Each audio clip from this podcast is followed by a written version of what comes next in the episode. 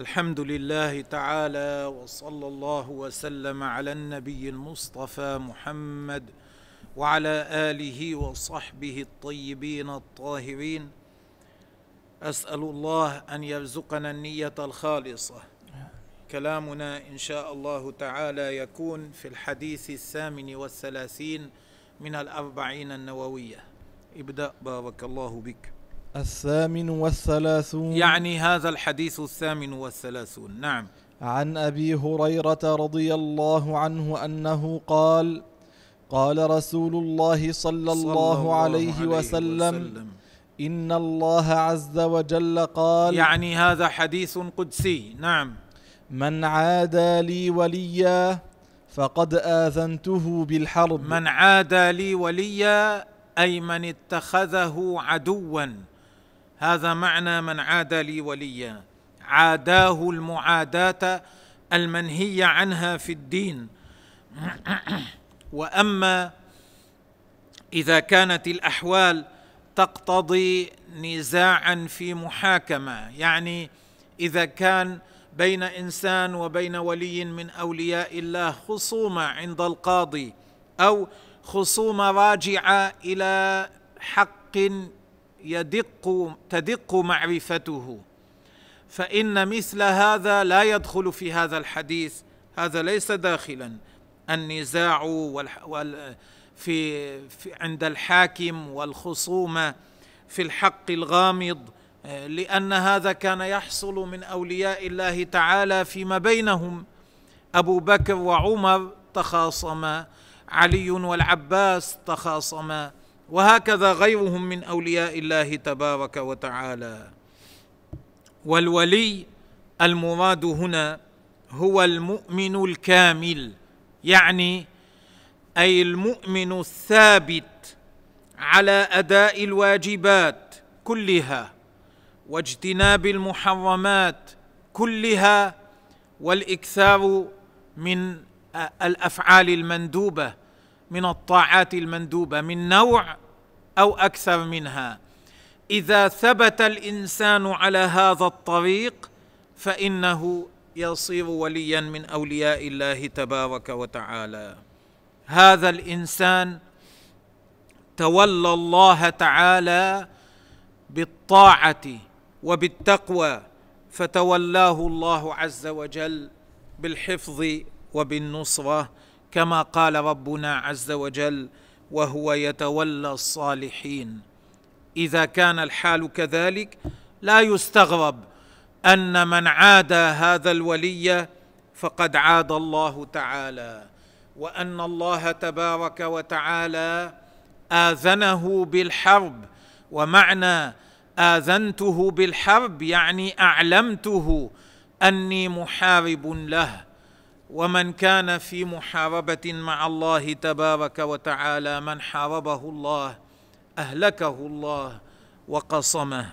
فينبغي أن يبتعد الإنسان عن معاداة أولياء الله تبارك وتعالى وأن يعتبر من هذا الحديث الذي من ناحية فيه تسلية لعباد الله الأصفياء المخلصين عن معاداة الأعد عن معاداة الأعداء يعني فيه فيه من الله تعالى تسلية لقلوبهم حتى لا تتكدر خواطرهم بمعاداة أعدائهم حتى يعلموا أن الله تعالى معهم وأنه معاد لمن عاداهم وفيه من ناحية أخرى تحذير لأعداء الأولياء وتنبيه على عظيم شأنهم. بيان لما هم لما لهم عند الله من الشأن والرفعة والمكانة. نعم. وما تقرب إلي عبدي ما طلب القربة تقرب طلب القربة. نعم. وما تقرب إلي عبدي بشيء أحب الي لا يوجد شيء سبب يتقرب إلي عبدي إليه حتى يصير له عندي شأن. نعم. أحب إلي مما افترضت عليه. آه لا يتقرب بشيء صفته أنه أحب مما افترض الله. معناه أحب شيء يتقرب العبد به إلى الله أن يؤدي ما أوجب الله ويجتنب ما حرم. هذا معناه. أحب شيء. وهذا الحديث كما هو ظاهر يدل على طريق الولاية. من عاد لي وليا فقد آذنته بالحرب ثم بعده أحب شيء يتقرب به إلي العبد هو أداء الواجبات واجتناب المحرمات. ويدخل في الواجبات آه، فروض العين التي تجب على كل مسلم مكلف وفروض الكفاية هذا الداخل وما يسميه الحنفية الواجب. ما يسميه الحنفية الواجب. نعم. الواجب في اصطلاحهم. لأنه فرض عملا وإن لم يكن فرضا اعتقادا عندهم. ومن المصائب اشتغال بعض الناس بالنوافل عن الفرائض. تجد أن بعض الناس يشتغل بالذكر اللساني الكثير. كل يوم يذكر الله يقول سبحان الله كذا كذا الفا من المرات. كل يوم آه، يقول الحمد لله عددا كبيرا من المرات وهكذا. لكن يشتغل بهذا وهو ليس فرضا. ويهمل الفرض فلا يشغل وقته به. لا يشغل وقته بتعلم علم الدين الذي يجب عليه أن يتعلمه. لا يشغل وقته بالأمر بالمعروف والنهي عن المنكر الذي يكون أحيانا من الكثرة المنكر يكون أحيانا من الكثرة بحيث يحتاج اناسا كثيرين حتى ينهوا عنه. تكون الحاجة لعدد كبير من الناس ليأمروا بالمعروف ولا يقوم به قدر الكفاية. إذا أهمل في مثل هذه الحال الأمر بالمعروف أو النهي عن المنكر وقع في معصية الله تعالى. بدل أن يشتغل بهذا الواجب يشتغل بقول سبحان الله سبحان الله سبحان الله. وبعضهم من إهمال العلم إذا أراد أن يذكر الله لا يعرف كيف يذكر الله. بعض الناس يقول لا إله إلا الله لا إله إلا الله من غير أن يتلفظ بالهاء في لفظ الجلالة. فلا يكون هذا ذكرا مقبولا عند الله لأن رب العالمين اسمه الله ليس اسمه الله. أحيانا يريد أن يسبح إنسان من جهله ما تعلم يقول سبحان الله. ليس له ثواب بل عليه ذنب لأنه حرف اسم الله تبارك وتعالى. حرف اسم حرف اسم الله سبحانه وتعالى. وكذلك ما شابه ذلك لأنه ما تعلم. بدل أن يصرف وقته في التعلم يصرف وقته فيما هو سنة غير مفروضة. واحيانا فيما يكسبه اثما والعياذ بالله تعالى. بدل أن يصرف وقته في قضاء الصلوات التي تركها مثلا مضى عليه بعد بلوغه عشر سنين لا يصلي ثم بدأ بالصلاة تراه يتردد إلى المسجد يكثر من التسبيح بالسبحه لكن لا يقضي الصلوات التي كان تركها بعد بلوغه ويجب عليه أن يقضيها. ويصلي قبل الظهر كذا ركعة وبعد الظهر كذا ركعة وقبل الصبح. ويصلي بعد المغرب وبعد العشاء ولا يصلي القضاء الذي عليه. أو تراه ينشغل بغير ذلك من النوافل يتصدق على الفقراء ولا يدفع الزكاة الواجبة عليه. يتصدق من الصدقة غير الواجبة ولا يدفع الصدقة الواجبة عليه. لا يسد ضرورات المسلمين التي يجب في هذا الزمن على الفق على الأغنياء أن يسدوها لأنه لا يوجد بيت مال للمسلمين.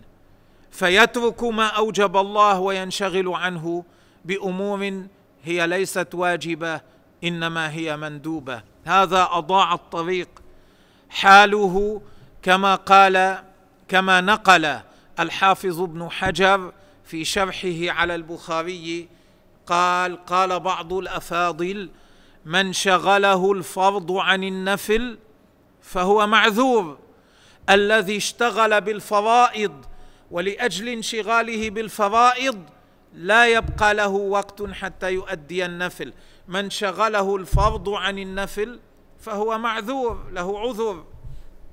ومن شغله النفل عن الفرض فهو مغرور. أما من ترك الفرض حتى يشتغل بالنفل فهذا قد غره الشيطان وسلك به غير الطريق المستقيم. وما يزال عبدي يتقرب الي بالنوافل إيه، ما يزال عبدي يتقرب الي بالنوافل وفي بعض الروايات ما يزال عبدي يتحبب الي بالنوافل. أدى الواجبات اجتنب المحرمات ثم أكثر من النوافل صار يكثر من النوافل. هذا معنى ما يزال عبدي يتقرب إلي بالنوافل. يكثر بالزوائد على الفرائض. نعم من السنن المؤكدة والسنن غير المؤكدة من النوافل. نعم. حتى أحبه. يترقى بذلك من مقام إلى مقام حتى يصل إلى مقام أنه يصير محبوبا لله تبارك وتعالى. وإنما يصل إلى هذا المقام لأنه تبع الرسول عليه الصلاة والسلام فيما أمر به. سلك النهج الذي دل عليه الرسول عليه الصلاة والسلام. تعلم ما هو هذا النهج ثم سلكه. فانطبق عليه قول الله تعالى قل إن كنتم تحبون الله فاتبعوني يحببكم الله. هذا اتبع الرسول عليه الصلاة والسلام. على الوجه فأحبه الله عز وجل. وإذا أحب الله عبدا أعلم جبريل يا جبريل إني أحب فلانا فأحبه فيحبه جبريل. ثم جبريل يعلم الملائكة إن الله يحب فلانا فأحبوه فيحبونه. ثم يوضع له في الأرض القبول يوضع له القبول بين أفاضل الناس. أما الهمج هؤلاء لا عبرة بهم قبلوه أو لم يقبلوه. إيش هؤلاء؟ هؤلاء لا شيء. إنما يوضع له القبول بين أفاضل الناس فيحبه أفاضل أهل أهل الفضل في الأرض.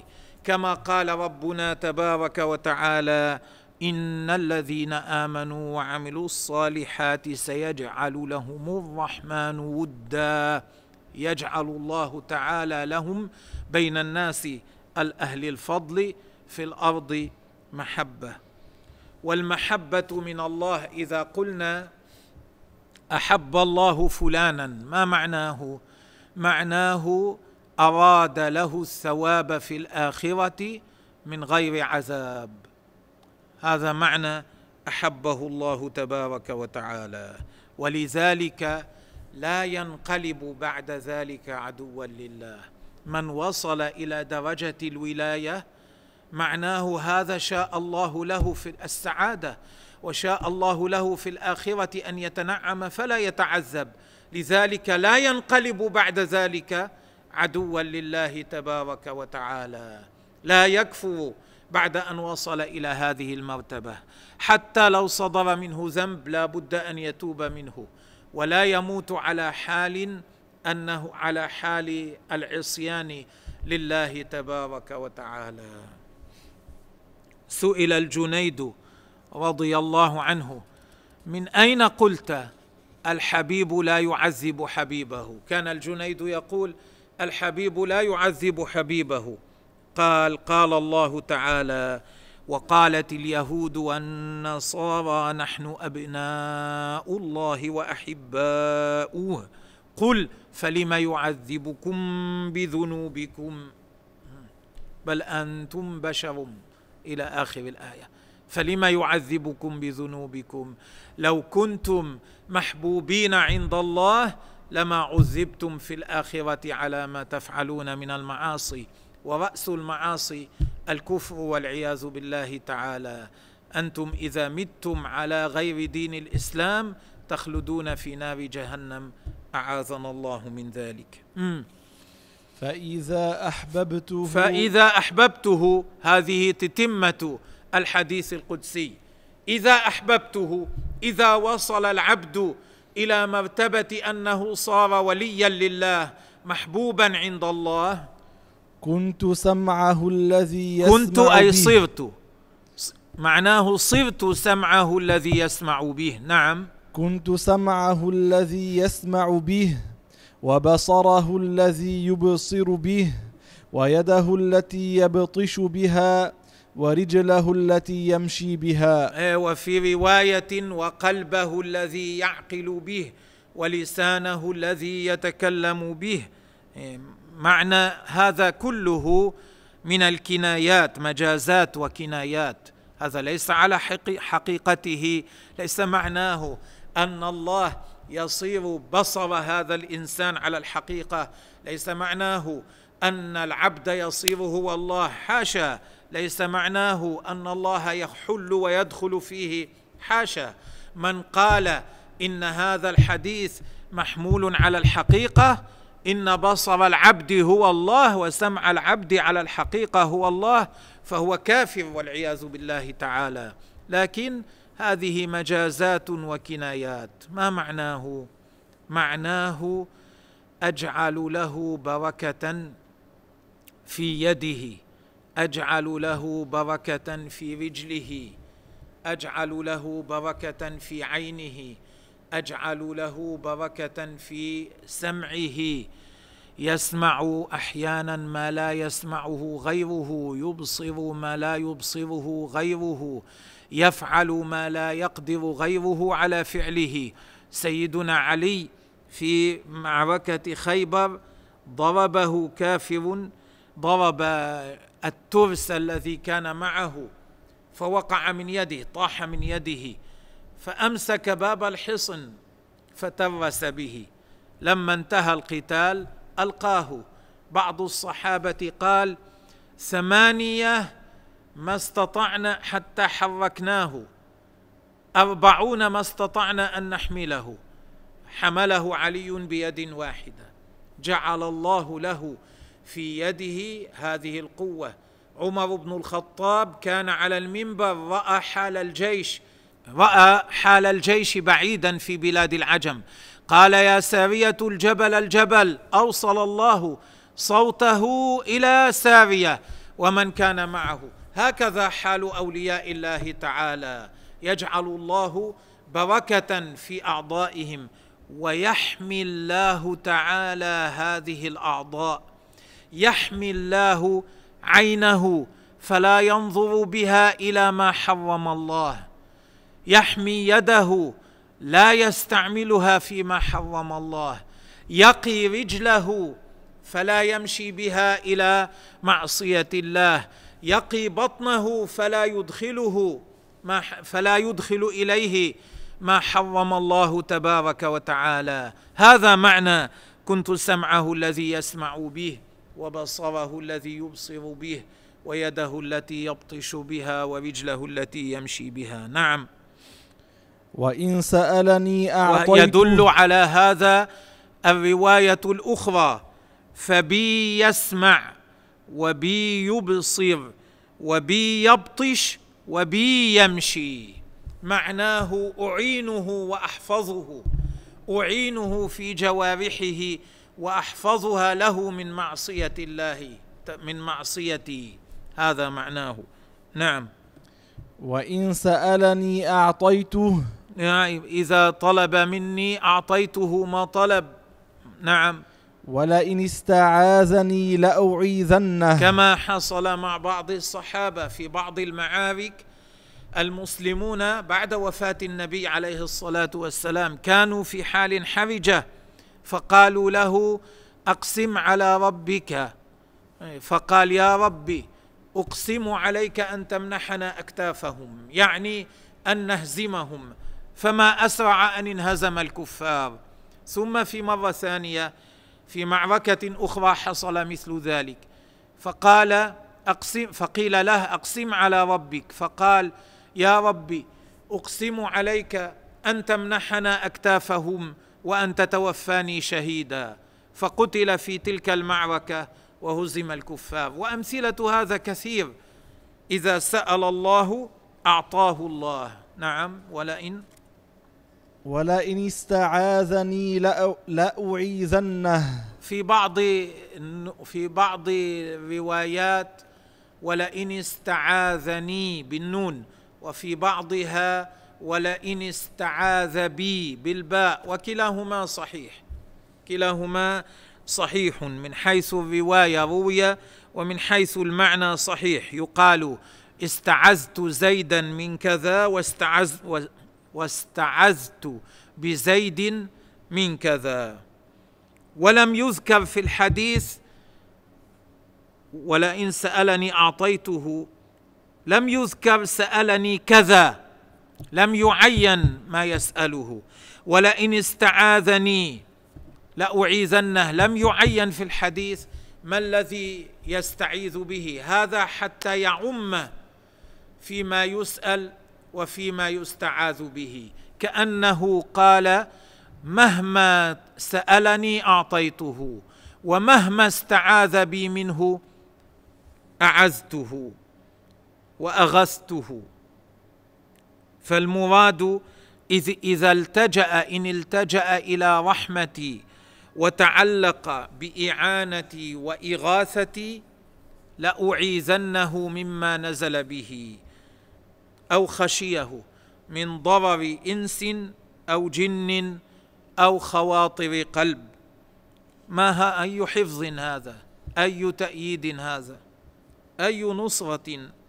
أين الحفظ الذي هو كهذا الحفظ والتأييد الذي هو كهذا التأييد والنصرة التي هي كهذه النصرة؟ من وصل إلى هذا المقام كيف يلتفت بعد هذا إلى جيفة الدنيا؟ من وصل إلى هذا المقام كيف يخاف بعد هذا في طاعة الله مخلوقا من المخلوقين؟ والشواهد على ما نقول كثيرة من سير الصالحين وأحوالهم لا تحصى.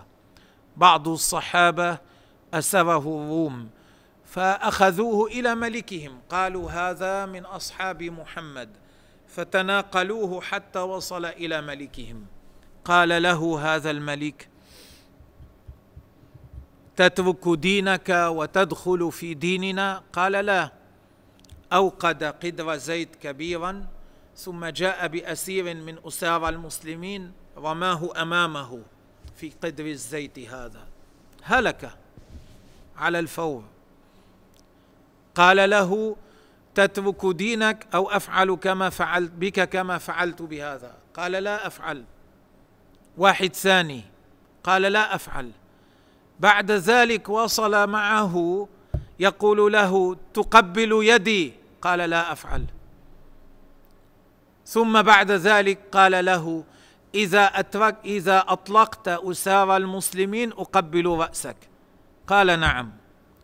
فقبل رأسه فأطلق اسار المسلمين. إيه هذا كيف وصل إلى هذه الحال؟ من شدة وثوق قلبه بالله لأنه واثق بتأييد الله تبارك وتعالى من شدة المحبة لله من شدة التوكل على الله تبارك وتعالى. ذلك الغلام ذاك الغلام الذي أراد الملك أن يعلمه السحر فتعلم الدين واستقام في طاعة الله وصار يشفي المرضى ويتعافون على يده من غير دواء ظاهر. هذا الغلام. أليس قال الملك خذوه أرموه في في من من على الجبل؟ وصلوا إلى الجبل ارتجف الجبل وقعوا رجع يمشي. خذوه ألقوه في البحر. انقلب بهم القرقور السفينه الزورق انقلب بهم. هم غرقوا رجع إليه سالما. بعد ذلك قال له إنك لن تقتلني حتى تفعل كذا وكذا. ففعل الملك. لما فعل الملك ما قال له الغلام؟ قال الناس صدق الغلام. فآمنوا. دله كيف يقتله حتى يؤمن الناس على ذلك. وما خافه وما هابه وذلك لشدة وثوق قلبه بنصر الله تبارك وتعالى ولتعلق قلبه بمحبة الله تبارك وتعالى ولأن هذا ولأن الذي يشغل قلبه وتعلقت به همته هو مرضاة الله تبارك وتعالى. أسأل الله أن يصل الواحد منا إلى هذا. رواه البخاري. نعم وصححه أهل الحديث. والله تبارك وتعالى أعلم وأحكم.